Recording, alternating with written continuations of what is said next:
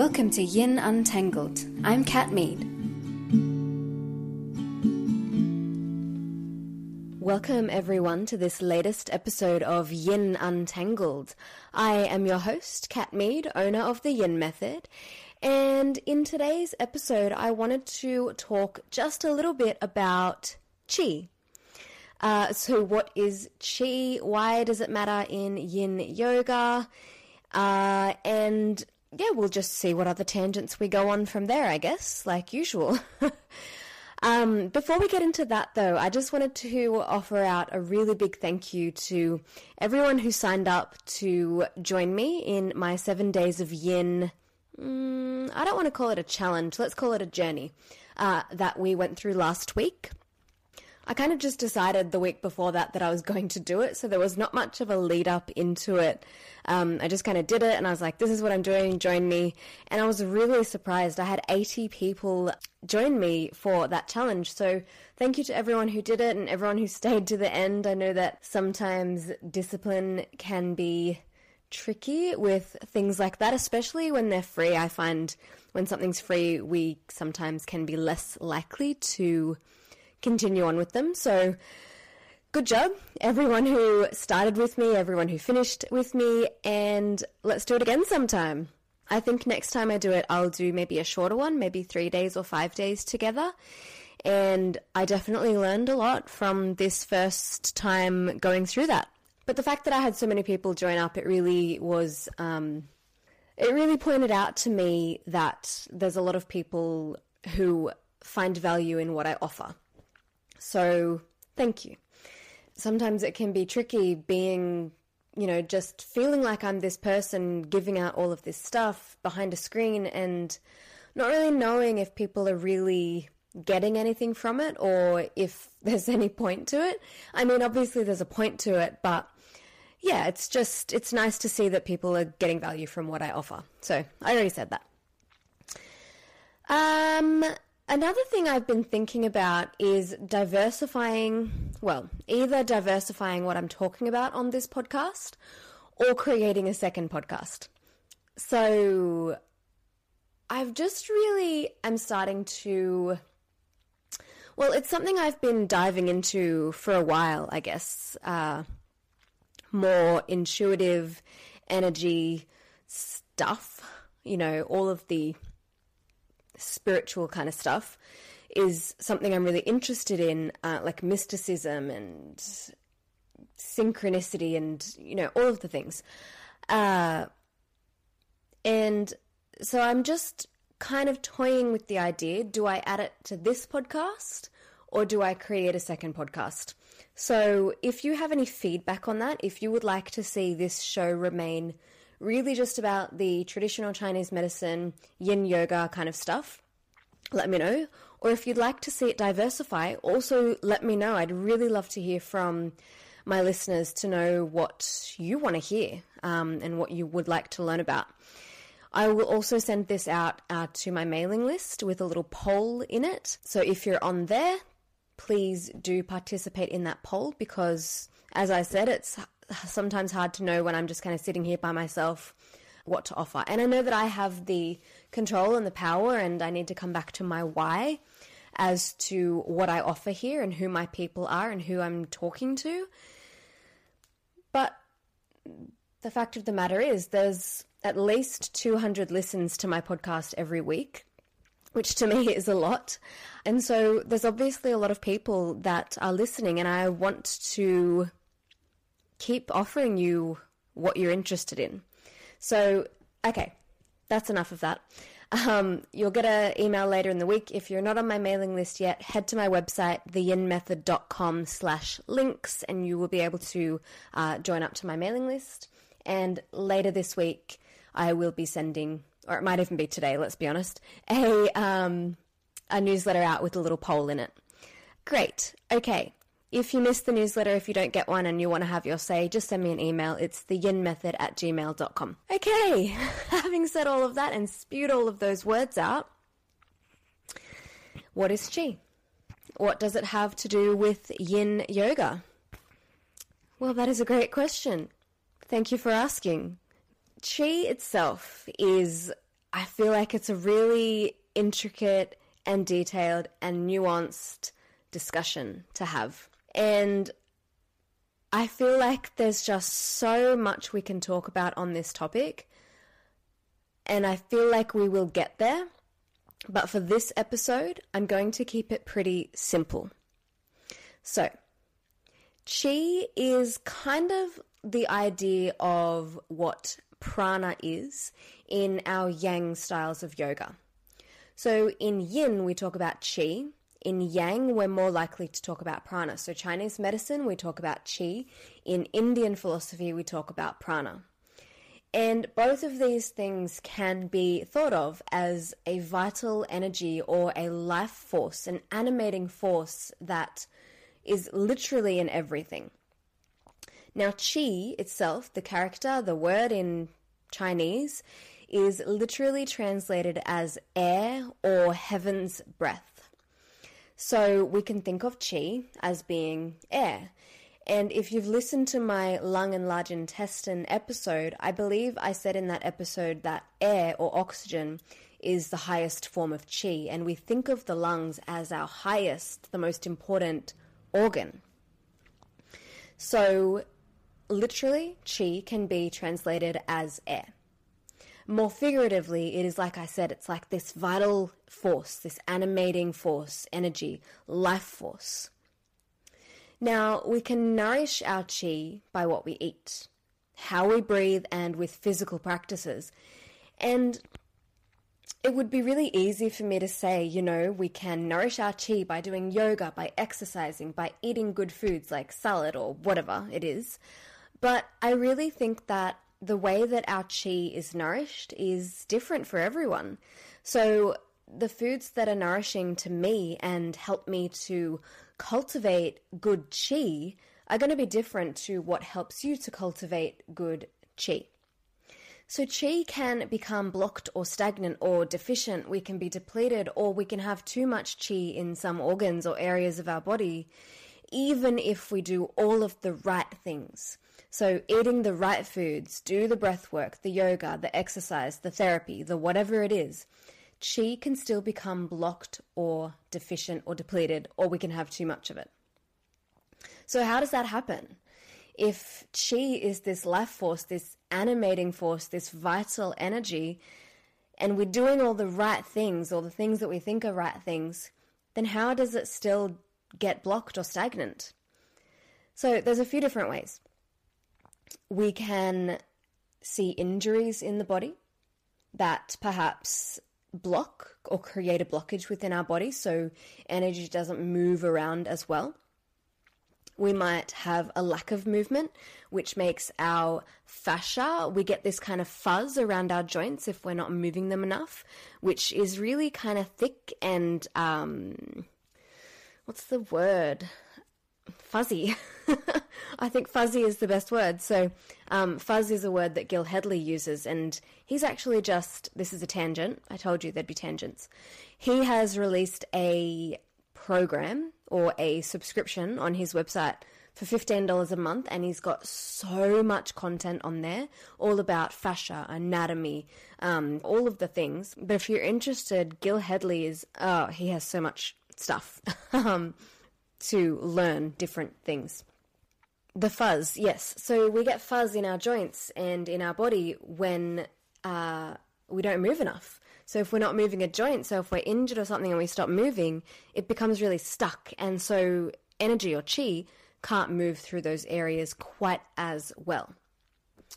We might have had surgeries or injuries that have caused scars in our body. So I have a quite a big scar on my left knee from an A C L repair ten years ago now. And I get a lot of sensation in that area, especially when I do things in yin yoga, like a supported bridge pose. So supported bridge pose is targeting usually the superficial front line of fascia in our body where our spleen and our stomach energy lines run. And so often I feel really acutely when the energy gets to this big scar, I can feel it trying to figure out its way around it.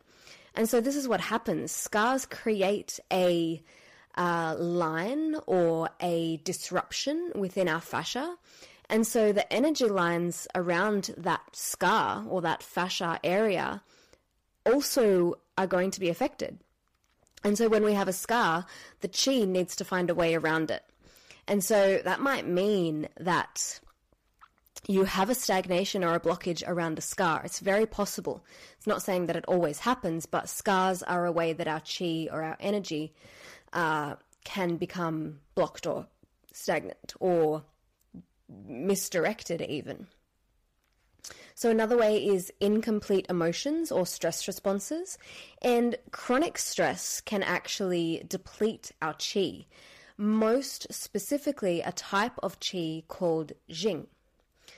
So Jing is a type of chi, and there's lots of different types of chi, but this is really the only specific one that I wanted to touch on um, in this episode. So Jing is a concentrated form of chi or energy that is held in our kidneys. We have two different types of Jing. So we have prenatal Jing and we have postnatal Jing. Now, prenatal Jing is what we're born with. It's ancestral, it's what we get from our parents, and it's we have a set amount of it. So once we run out of prenatal Jing, that is it. We're done, we have no more, our life ends. Postnatal Jing, Jing is what we get from food, what we get from breath. It's the Jing that can be um, depleted but built back up. So it's not fixed like prenatal Jing is. I can't remember, but I think I spoke a little bit more about that uh, in the kidney episode ages ago. So those are some ways that chi can become blocked, stagnant, deficient. And if you remember from the What Are Meridians episode, our meridians are connected with our organs, and they are energy channels that run through specific areas of our body, just like nadis in Indian yoga philosophy, which is where the prana runs. So we have these meridians, energy channels, and our chi runs through these energy channels. And so if you think of these actually being like a river, like a real river somewhere in nature, think of it just, you know, running calmly down, there's a stream or something, and all the water in this stream is running really beautifully. But then it gets to a certain point, and for some reason, whether it's a stress response, a bad food day like I have, and I'm considering having a bad food day today, let's be honest. Um, you know, something like a big tree might have fallen down, or some rocks have built up in this one area of the stream, and suddenly this water gets stuck. It has nowhere to go. It can't continue straight ahead down through this stream or this energy channel. And so this energy, this water, this chi starts to find other ways around. So just like kind of what I was saying with talking about scars, about our chi needing to find a way around, a different way around the scar. So this means that maybe the water gets pushed out to the side. Maybe it goes, trickles through very slowly. And so we can get this buildup of chi that gets stuck and stopped in this one spot along our energy channels. And it can get misdirected into different areas. So you might get this buildup of chi, it stops somewhere, or it goes off to the side and kind of ends up somewhere else in your body. And so you end up with not enough energy flowing through one area of your body, but too much flowing through another. And so we kind of see this as a connection almost with our yin and our yang. So yin and yang, also different types of energy, can be thought of as a harmony of opposites. You can have too much or not enough of either, and too much or not enough of either can be detrimental. So if you have too much energy or chi in one meridian or one organ and not enough in another organ or energy line, then you're going to see some possibly negative effects. And this is how dis-ease and illness is often formed in our body. Now, I was just reading Bernie Clark's thoughts on Qi on his website, yin yoga dot com, and I'll put a link to this um, article in the show notes so you can read it. But this one line really jumped out at me, and it says, I'm paraphrasing this first bit, so Qi is, quote, energy on the verge of becoming matter, or matter on the verge of becoming energy, end quote. And that just made me think of yin yang again. So yin is always transforming into yang, and yang is always transforming transforming into yin. And so when we think of this energy on the verge of becoming matter, we can think of yang on the verge of becoming yin, because yin is more solid. Uh, yang is more bright, energetic. Um, it's less tangible almost. And then we think of matter on the verge of becoming energy. We think of yin on the verge of becoming yang. And so I think that that quote really beautifully uh, encapsulates the flow of energy of qi through yin and yang, through the harmony of opposites, through our body. And we can see how then, you know, you might introduce food, so something that has matter, a density, and our body takes it and recreates it, reforms it into energy. And then energy is used to create that food in the first place. So you see this use and this incorporation of qi in all parts of our lives, of our earth, where energy is on the verge of becoming matter and matter is on the verge of becoming energy. And they're always moving, they're always flowing with each other. And so I really wanted to include that um, quote in this episode as I try to explain what qi is. So what does all of this have to do with yin yoga? And how do we affect our qi within a yin yoga practice?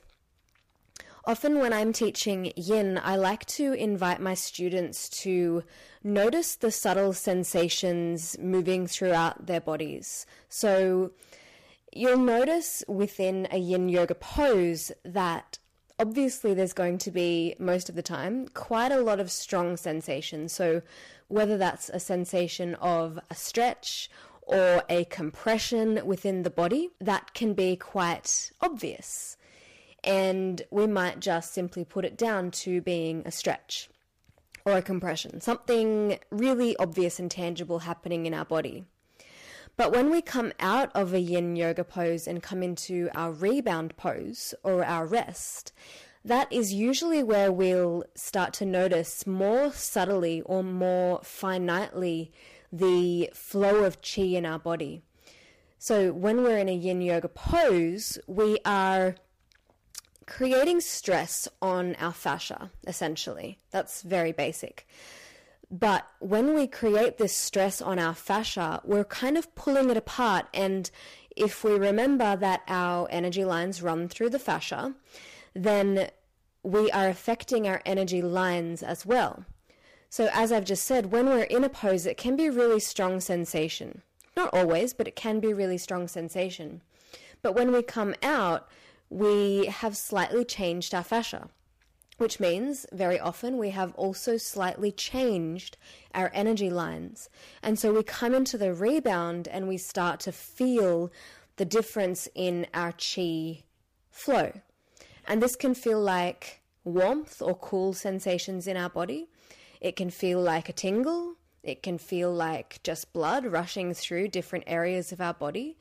It can feel like something else entirely. It can feel like an emotion coming up to the surface. But usually the rebound is where I personally find the change, or the change that I can notice within myself uh, of our qi, my qi running, flowing differently or in a changed way.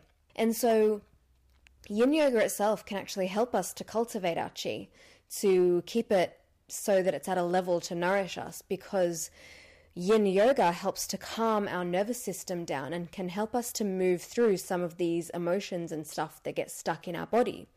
And it can help us to lower our stress response as well. So as I've already mentioned, chronic stress can deplete our qi and deplete our energy. So when we come out of a stress response or a chronically stressed state, we have this chance for our chi to be nourished and cultivated and topped up almost. So that's really where a yin yoga practice is great for helping us to nourish and cultivate and notice the chi within our bodies.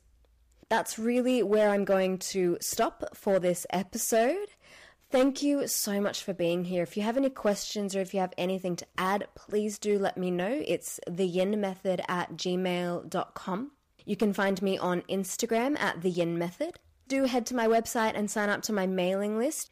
You'll be the first to know of anything we are doing coming up in the future. If you're on Apple Podcasts, I would love it if you can leave me a review and subscribe to the podcast. That would be very helpful to me. And as I said at the start, please do get in touch. I'd really love to hear from you with your thoughts on my thoughts of either diversifying this podcast or maybe I'll just create a second one. So let me know. Thank you so much for being here. I will catch you again next time. Bye.